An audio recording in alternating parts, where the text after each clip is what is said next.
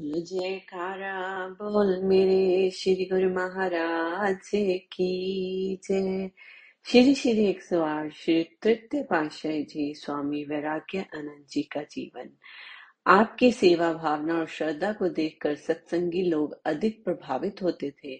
जब आप सिंध से श्री दर्शन के लिए जाते तो बहुत ही संगत आपके साथ जाती थी।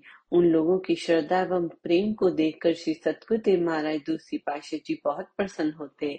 आपने अपने प्रेमियों को भी सत्संग का मार्ग दिखाया और सब में त्याग एवं वैराग्य की भावना कोट कोट कर भर दी।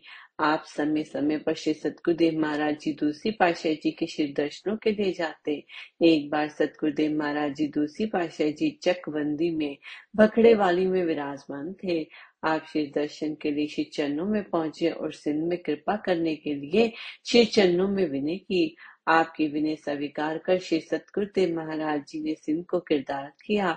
आपने सिंध प्रवेश बहुआ के कुछ एक श्रद्धालुओं को संन्यास भेष भी दिलवाया। आपके श्रद्धालु एवं प्रेमी एक से एक बढ़कर धनी थे। फिर भी आप उन्हें सादगी तथा फकीरी का फल दिखलाते थे।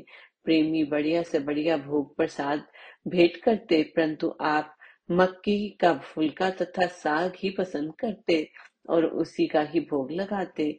उस समय जिन प्रेमियों ने आपकी पावन लीला को निहारा वह आज भी अपने मुँह से यही कहते कि सतगुरुदेव महाराज जी मक्की का फुलका और साग का भोग लगाते तथा साथ ही फरमाते थे, खा के देखो कितना स्वाद है।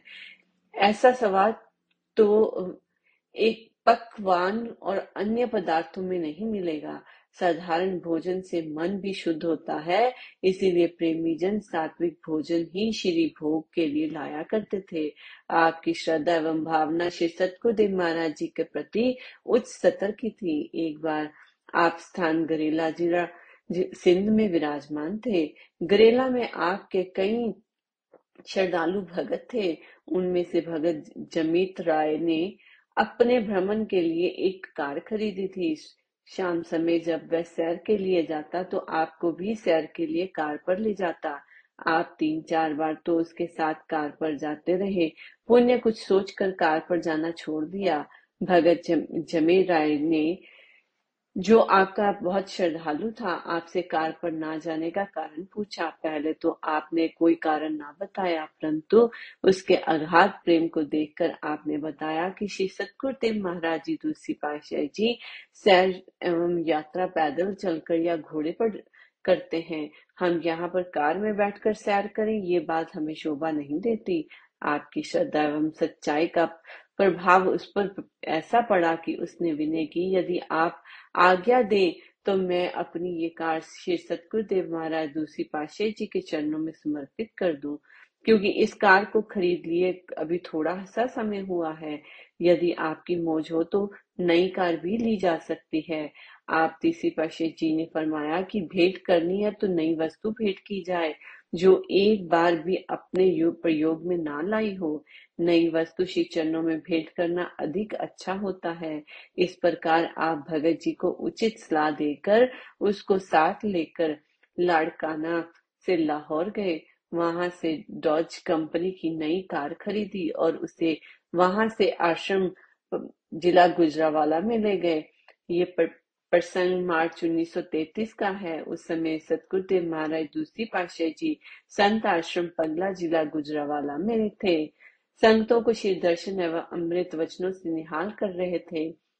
जब आप एवं भगत जी कार लेकर पहुँचे तो सतगुरुदेव महाराज जी ने फरमाया कि हमें कार की ज़रूरत नहीं है, हमें तो पैदल यात्रा करने में बड़ा आनंद आता है।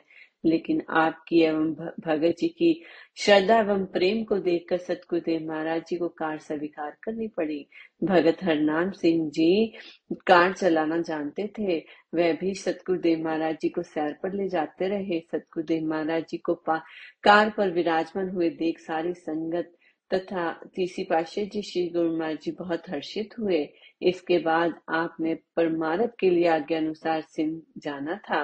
आप लौटने को तैयार हुए। भगत जी भी आपके साथ स्थान गरेला सिंध आ गए। आप अपने परमारथ पद पर चलते हुए दिन रात सत्संग की धारा प्रभावित करने लगे। संत रजबदास जी का कथन है, संत नदी चल वेगला चले विहंगम चाल, रंजम जहे जहे पग धरे तहे तहे करे निहाल। संत महापुरुष नदी एवं बादल पक्षी की चाल चला करते हैं, ये तीनों जहाँ जहाँ पर कदम रखते हैं, सबको शीतल बना देते हैं। आपके प्रेमी आप में अनन्य, अनुराग और अचल निष्ठा रखते थे। अब आप अपनी उच्च संस्कारी आत्माओं को, जो संस्कारी व्यवहार में ग्रस्त थी, परंतु परमारथ पद के लिए भी जिज्ञासु थी, उन्हें उस, इस पद पर लाने के लिए स्वयं उनके पास गए। उनमें से एक भगत हजारी मल जी भी थे। आप सिंध में बीचा जी स्थान पे, में सत्संग की अमृत धारा प्रभावित कर रहे थे। आपके निवास स्थान से लगभग पाँच छह मील की दूरी पर एक गाँव भिरकन था जहाँ लोग पैदल आया जाया करते थे। उन दिनों यातायात के साधन सुगम न थे, सवारी इत्यादि का कोई प्रबंध न था। वहाँ एक भगत किसी कार्य के लिए नित्य प्रति पैदल जाया करता था। एक दिन आपकी मौज उठी कि हम भी उस गाँव में जाएँ। आपके, आपने उस भगत को कहा कि हमने भी उस गाँव में जाना है। उसने विनय की, प्रभु, गर्मियों का मौसम है, पृथ्वी बहुत तपती है, जिस जिस पर पैदल चलने से आपको बहुत कष्ट होगा, यदि अच्छा होगा, यदि आप ना जाकर फिर कभी जाएँ। आपने फरमाया कि हमारी आज ही वहाँ जाने की मौज उठी है, क्योंकि वहाँ बहुत ज़रूरी काम है, इसलिए हमें वहाँ अवश्य ही पहुँचना है। वह भगत महापुरुष के, महापुरुषों के गुप्त रहस्यों को ना समझता हुआ चुप हो गया, और आप भी उसके साथ गाँव भिरकन जा पहुँचे। भिरकन पहुंचकर आप सीधे एक स्कूल में गए जहाँ लड़के पढ़ते थे।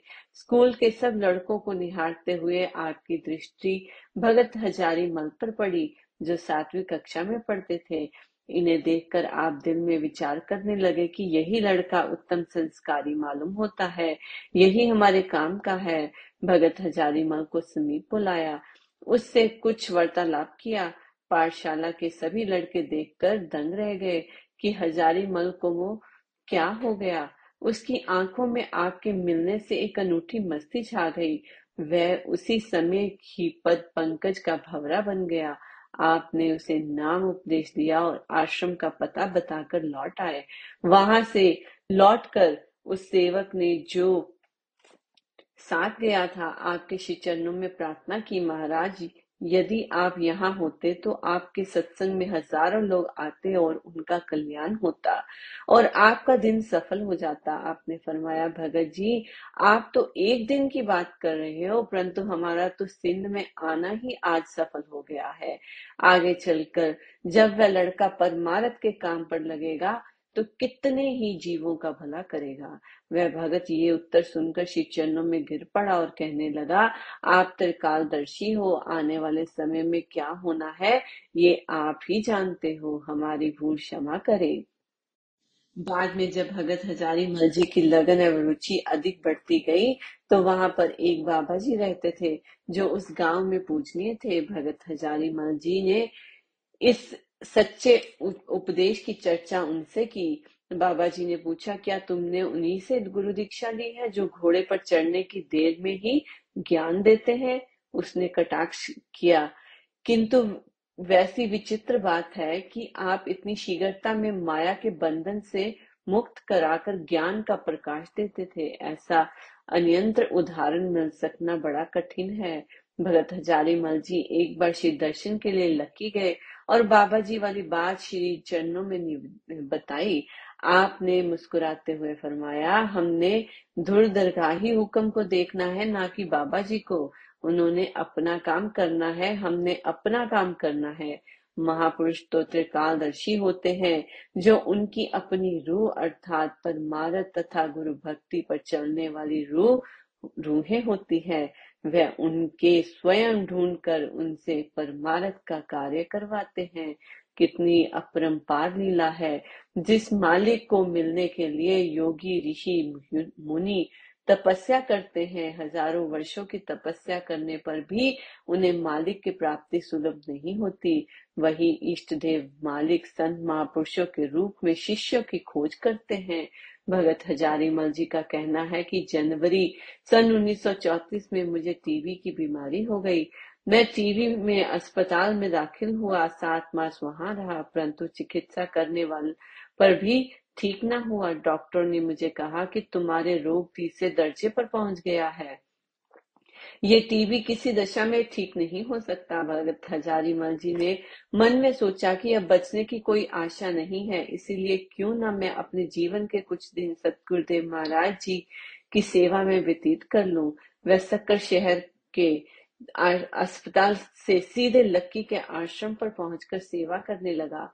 एक दिन उन्होंने अपने मन में सोचा कि मरने से पहले एक बार मुझे सतगुरुदेव महाराज जी के पवित्र दर्शन हो जाते तो अच्छा होता। उस समय सतगुरुदेव महाराज जी तीसरी पाशे जी नसीराबाद में विराजमान थे और सत्संग का कार्य पहले से अधिक बढ़ चुका था। परंतु जिस समय उनका विनय पत्र श्री चरणों में पहुँचा तो आपने महात्मा अनमोल धर्मानंद जी को लक्की स्थान पर भेजा कि भगत हजारी मल जी को अपने साथ नसीराबाद ले आओ।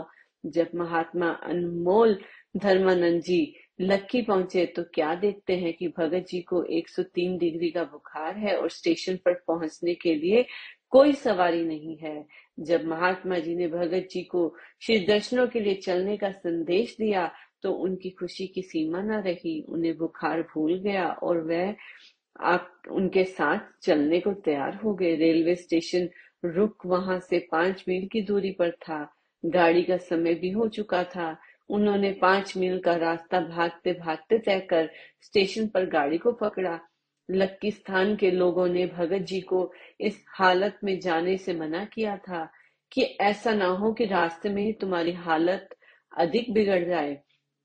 परंतु भगत जी ने किसी की ना मानी। जब वह स्टेशन पर पहुँचे तो बुखार स्वयं उतर गया और सब लोग हैरान हो गए। जो बुखार डॉक्टरों के इतना इलाज करने पर भी ना उतरा, वह उस दिन बिल्कुल ही उतर गया और कुछ समय पश्चात रोग समाप्त हो गया और भगत जी निरोग हो गए। डॉक्टर बोधराज जी ने इनका इलाज किया था। वह जब कभी इनसे मिलते तो श्री सतगुरुदेव महाराज जी की महिमा करते हुए कहते कि जहाँ डॉक्टरों के दिमाग न काम करे, वहाँ सतगुरुदेव की कृपा काम कराई। निसंदेह धन्य है सतगुरुदेव महाराज जी। अब भगत हजारी मल जी श्री दरबार के शरणागत होकर हित से सेवा करने लगे, तथा कुछ समय पश्चात सतगुरुदेव महाराज जी तीसरी पातशाही जी ने इन्हें साधु वेश देखकर इनका नाम महात्मा परम विवेकानंद जी रखा। इन्होंने अंतिम श्वास तक बड़े उत्साह, श्रद्धा, प्रेम और सच्ची लगन से श्री दरबार की सेवा की। इस प्रकार पूर्ण सिंध में तीसरी पाशे श्री गुरु महाराज जी का प्रकाश कोने कोने में फैल गया। पहले से ही आप श्री श्री एक सौ पाशे श्री गुरु महाराज जी की आज्ञा अनुसार अपने ही नाम पर नाम की दीक्षा दे रहे थे, तथा संपूर्ण सिंध के भक्तों के घर में आपकी ही श्री मूर्ति विराजमान थी। अन्य प्रचारक महात्मा जिन, जिनको श्री सतगुरुदेव महाराज जी, दूसरी पाशे जी ने अन्य स्थानों पर सत्संग उपदेश के लिए भेजा था, वह श्री सतगुरुदेव महाराज दूसरी पाशाह जी के नाम पर सत्संग कर रहे थे। उनमें से कुछ महात्मा जनों ने आते जाते हुए सिंध में एक अनोखी रचना देखी कि आप अपने नाम पर नाम उपदेश एवं गुरु दीक्षा देते हैं तथा अपनी ही पूजा करवाते हैं। उनके दिल में एक शंका उत्पन्न हो गई। एक बार महात्मा धर्मात्मानंद जी से रहा ना गया। उन्होंने श्री सतगुरुदेव महाराज जी दूसरी पातशाही जी के श्री चरणों में जाकर सिंध का सारा वृत्तांत कह सुनाया। सतगुरुदेव महाराज जी ने फरमाया, वह हमारी ही आज्ञा से सब कुछ कर रहे हैं। इसमें किसी को संयम करने की आवश्यकता नहीं। बिना आज्ञा के ऐसा करने की किसी में शक्ति नहीं है। उन महात्मा जी ने क्षमा मांगी। जब उन्होंने सतगुरु देव महाराज देसी पाशाह जी के बढ़ते हुए तेज को देखा तो श्रद्धा एवं प्रेम से आपकी सेवा करने लगे और अंतिम श्वास तक श्री सतगुरु देव महाराज जी की श्री दरबार की सेवा करते रहे। बोलो, जयकारा, बोल मेरे श्री गुरु महाराज की जय।